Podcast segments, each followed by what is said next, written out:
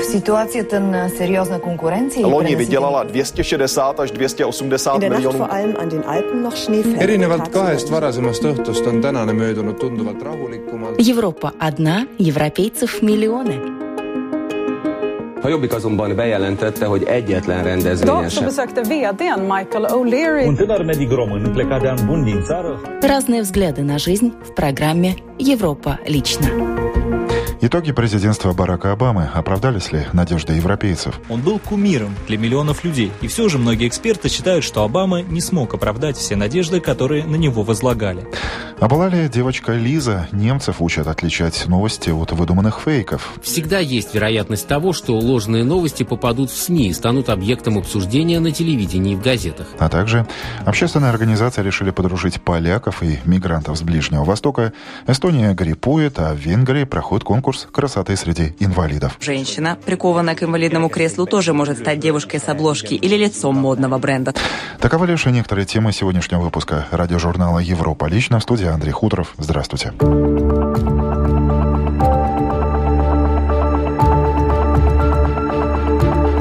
До свидания, мистер президент. Мир подводит итоги восьмилетнего президентства Барака Обамы.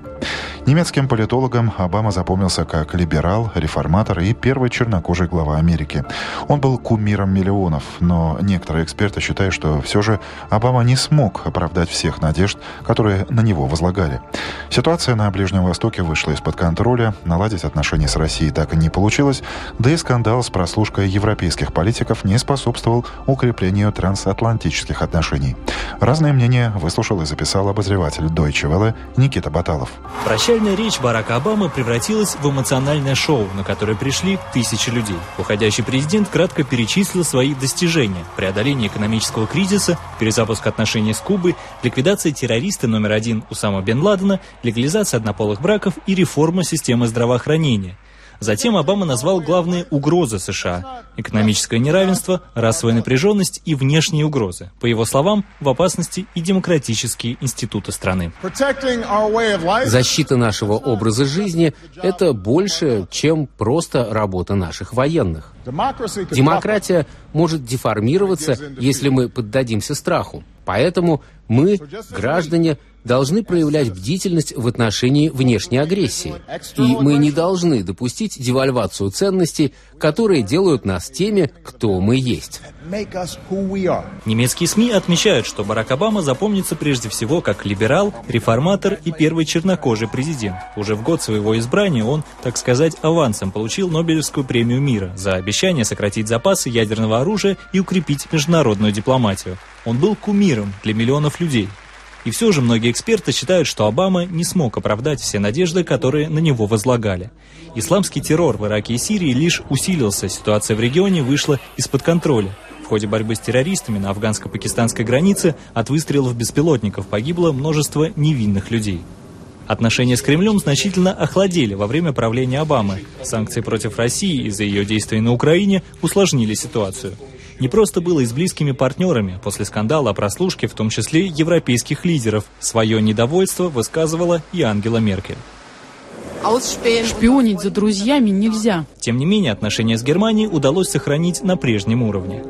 Да и в самих США во время правления Обамы было немало проблем. Так, приход к власти чернокожего президента не положил конец проявлениям расизма в Америке, отмечают эксперты. Сталкивался Обама и с ожесточенным сопротивлением республиканцев, которые доминировали в Конгрессе. Теперь же они и вовсе могут отменить многие из его достижений. Итоги правления Обамы спорны. Как минимум, ему удалось протолкнуть Обамакейр, крупнейший социальный проект за последние десятилетия. Кроме того, у него получилось в октябре договориться о ядерном соглашении с Ираном.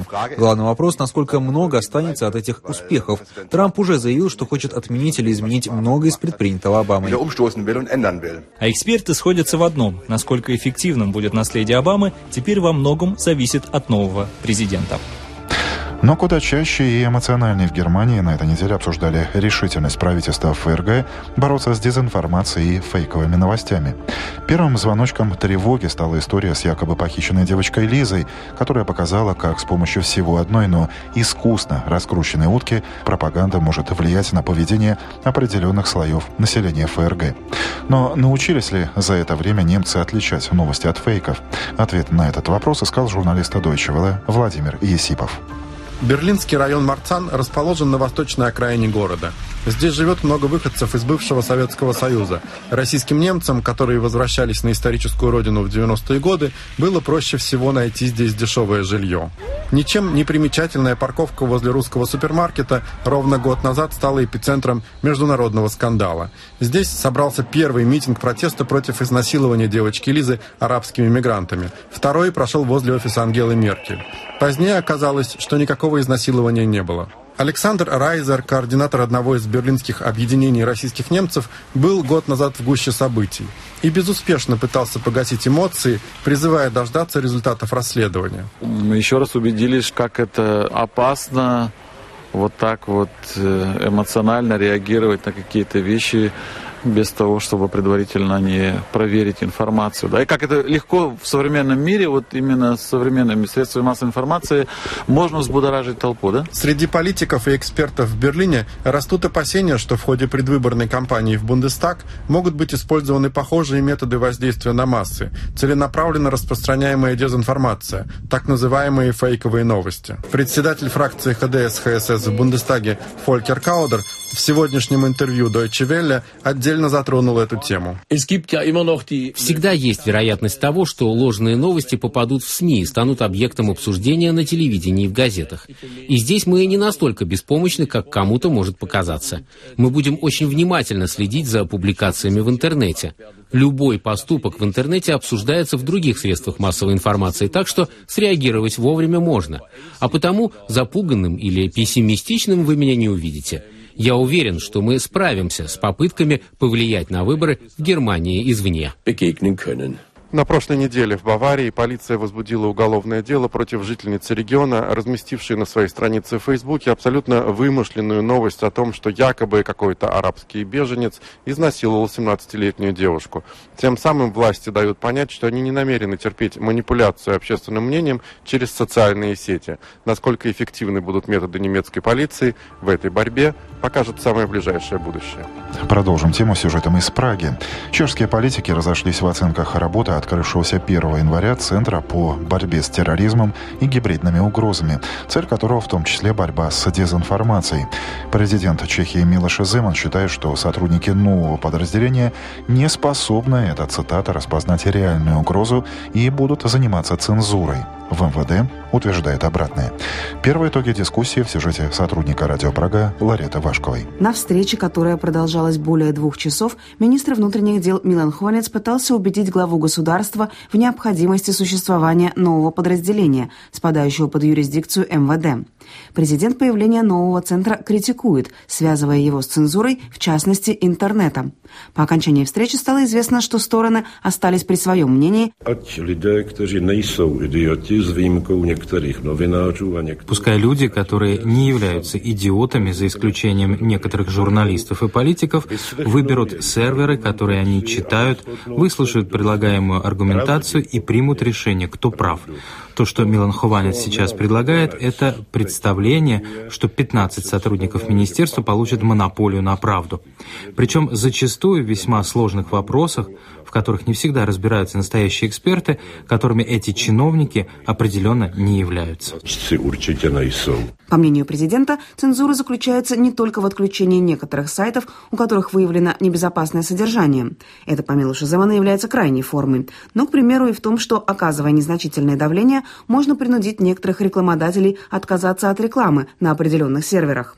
Министр внутренних дел Милан Хованец утверждает, что речь идет не о цензуре, а о позиции государства. Речь здесь о том, что государство должно продемонстрировать свою позицию в отношении информации, которая ставит под угрозу безопасность государства. Речь ни в коем случае не идет о цензуре. Господин президент передал мне материалы, с которыми я буду должен ознакомиться. Пока что нам не удалось прийти к соглашению, и каждый остался при своем мнении. Рекомендация об открытии подобного центра появилась после оценки так называемого аудита национальной безопасности Чешской Республики. Сам же Центр по борьбе с терроризмом появился в реакции на террористические акты в Европе. Одно из отделений Центра специализируется на обнаружении дезинформирующих материалов в открытых источниках, включая социальные сети и их опровержении. Ну а между тем, чешские спецслужбы опасаются, что накануне выборов и в этой стране возможны попытки влиять на общественное мнение. Так что дискуссия продолжается. Это программа «Европа лично», и далее у нас новости без политики из Польши, Эстонии и Венгрии. Не так страшны мигранты, как связанные с ними предрассудки и стереотипы.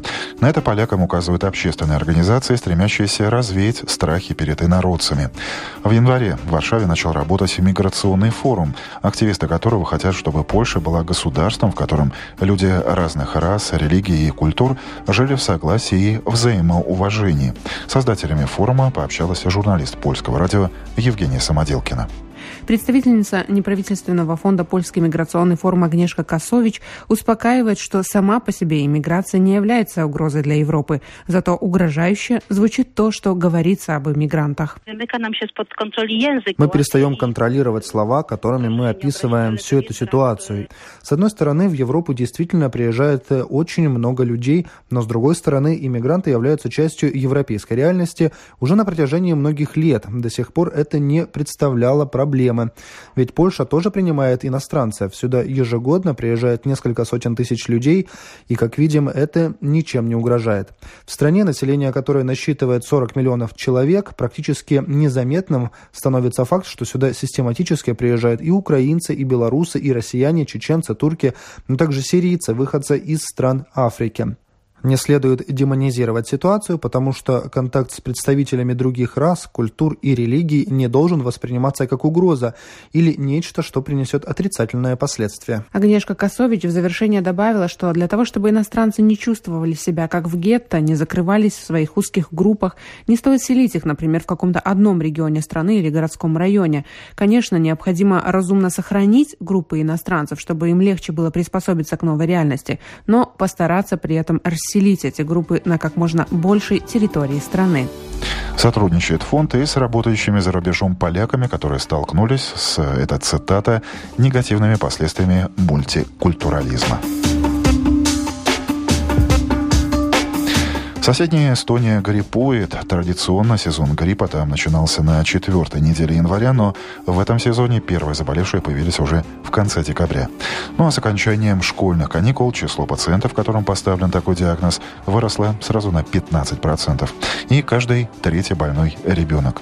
В больницах уже введен карантин. Вот что рассказывает корреспондент Эстонского радио четыре Светлана Чехова. По словам ответственной медсестры отделения инфекционных заболеваний Нарской больницы Натальи Метерицы, за три дня Нового года выявлено пятнадцать случаев подтвержденного гриппа. С четвёртого января больница закрыта на карантин. Да, это вот за три дня этого года пятнадцать случаев, а мы еще имеем э, с пятьдесят первой недели, то бишь первый случай в Нарской больнице гриппа был лабораторно подтвержден двадцатого декабря. Это был ребенок. И еще вот до конца года восемнадцать человек грипп А и у одного грипп Б мы диагностировали с помощью нашей лаборатории. Если больше двух дней не спадает температура при помощи даже средств, лекарств, то, конечно же, это повод обратиться к семейному врачу. Если состояние очень тяжелое, то тогда нужно позвонить и в сто двенадцать, и в двенадцать двадцать, круглосуточный телефон семейного врача. Но, понятное дело, когда вот такой вот, как сейчас, очень многие болеют, и нагрузка на семейных тоже колоссальная, и на приемный покой, на скорую помощь. А здесь первично все-таки это семейный врач. Если пациент не может приехать, ну, надо тогда, наверное, к нему. Как пояснил руководитель отделения скорой помощи Нарской больницы Евгений Гужовский, в службу сто двенадцать поступает много звонков, связанных с заболеванием гриппом. В основном болеют дети в возрасте до пятнадцати лет. С высокой температурой, с проблемами, может быть, дыхания, болями в животе, рвотой, поносом. Это в основном те случаи, когда уже невозможно компенсировать, скажем, потерю жидкости ребенку. Он не может пить, у него возникает многократная рвота. Ребенок вялый становится, появляются признаки обезвоживания. Человек не может принимать препараты через рот. И в этом случае тогда требуется, конечно же, госпитализация. Поэтому, конечно, если человек заболел, или там, ребенок заболел, его родители или сам заболевший должны обратиться к семейному врачу при первой возможности. Варианты обращения есть различные. Это может быть звонок, это может быть визит, что не рекомендуется, конечно, потому что если пациент пойдет к доктору на прием, он будет опять же контактировать с другими людьми, опять будет распространять инфекцию. Есть варианты и электронной почты. То есть можно по электронной почте, некоторые врачи семейные это широко используют, прислать письмо.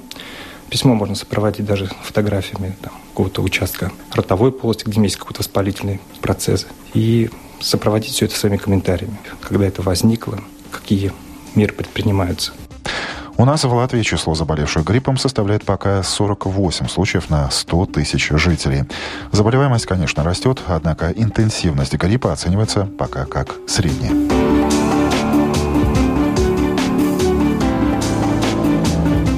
И завершу сюжетом из Будапешта. Там на этой неделе объявлен прием заявок от участниц конкурса «Красоты среди инвалидов». Жюри намерено оценивать харизму и личность девушек. В качестве приза победительница получит тренинг повышения самооценки. Конкурс проводится уже в четвертый раз, но теперь он намерен выйти на международный уровень. Так что поучаствовать в нем могут и инвалиды из Латвии. Вот что рассказывает журналист венгерского телеканала эм один Мария Тамаш. Цель организаторов конкурса – показать, что красота может быть и в инвалидном кресле. Важно осознать, что дамы в инвалидном кресле также являются неотъемлемой частью общества, и что женщина, прикованная к инвалидному креслу, тоже может стать девушкой с обложки или лицом модного бренда, сказал автор идеи. Финалисток ожидают персональные тренировки, фотосессии и обучение хореографии. Кроме того, они пройдут тренинг повышения самооценки для того, чтобы они могли уверенно выйти на сцену. Будет множество упражнений и разные ситуационные игры. Мы им поможем представить, каково быть на сцене, чтобы, когда придет время, все шло как по маслу, сказал тренер.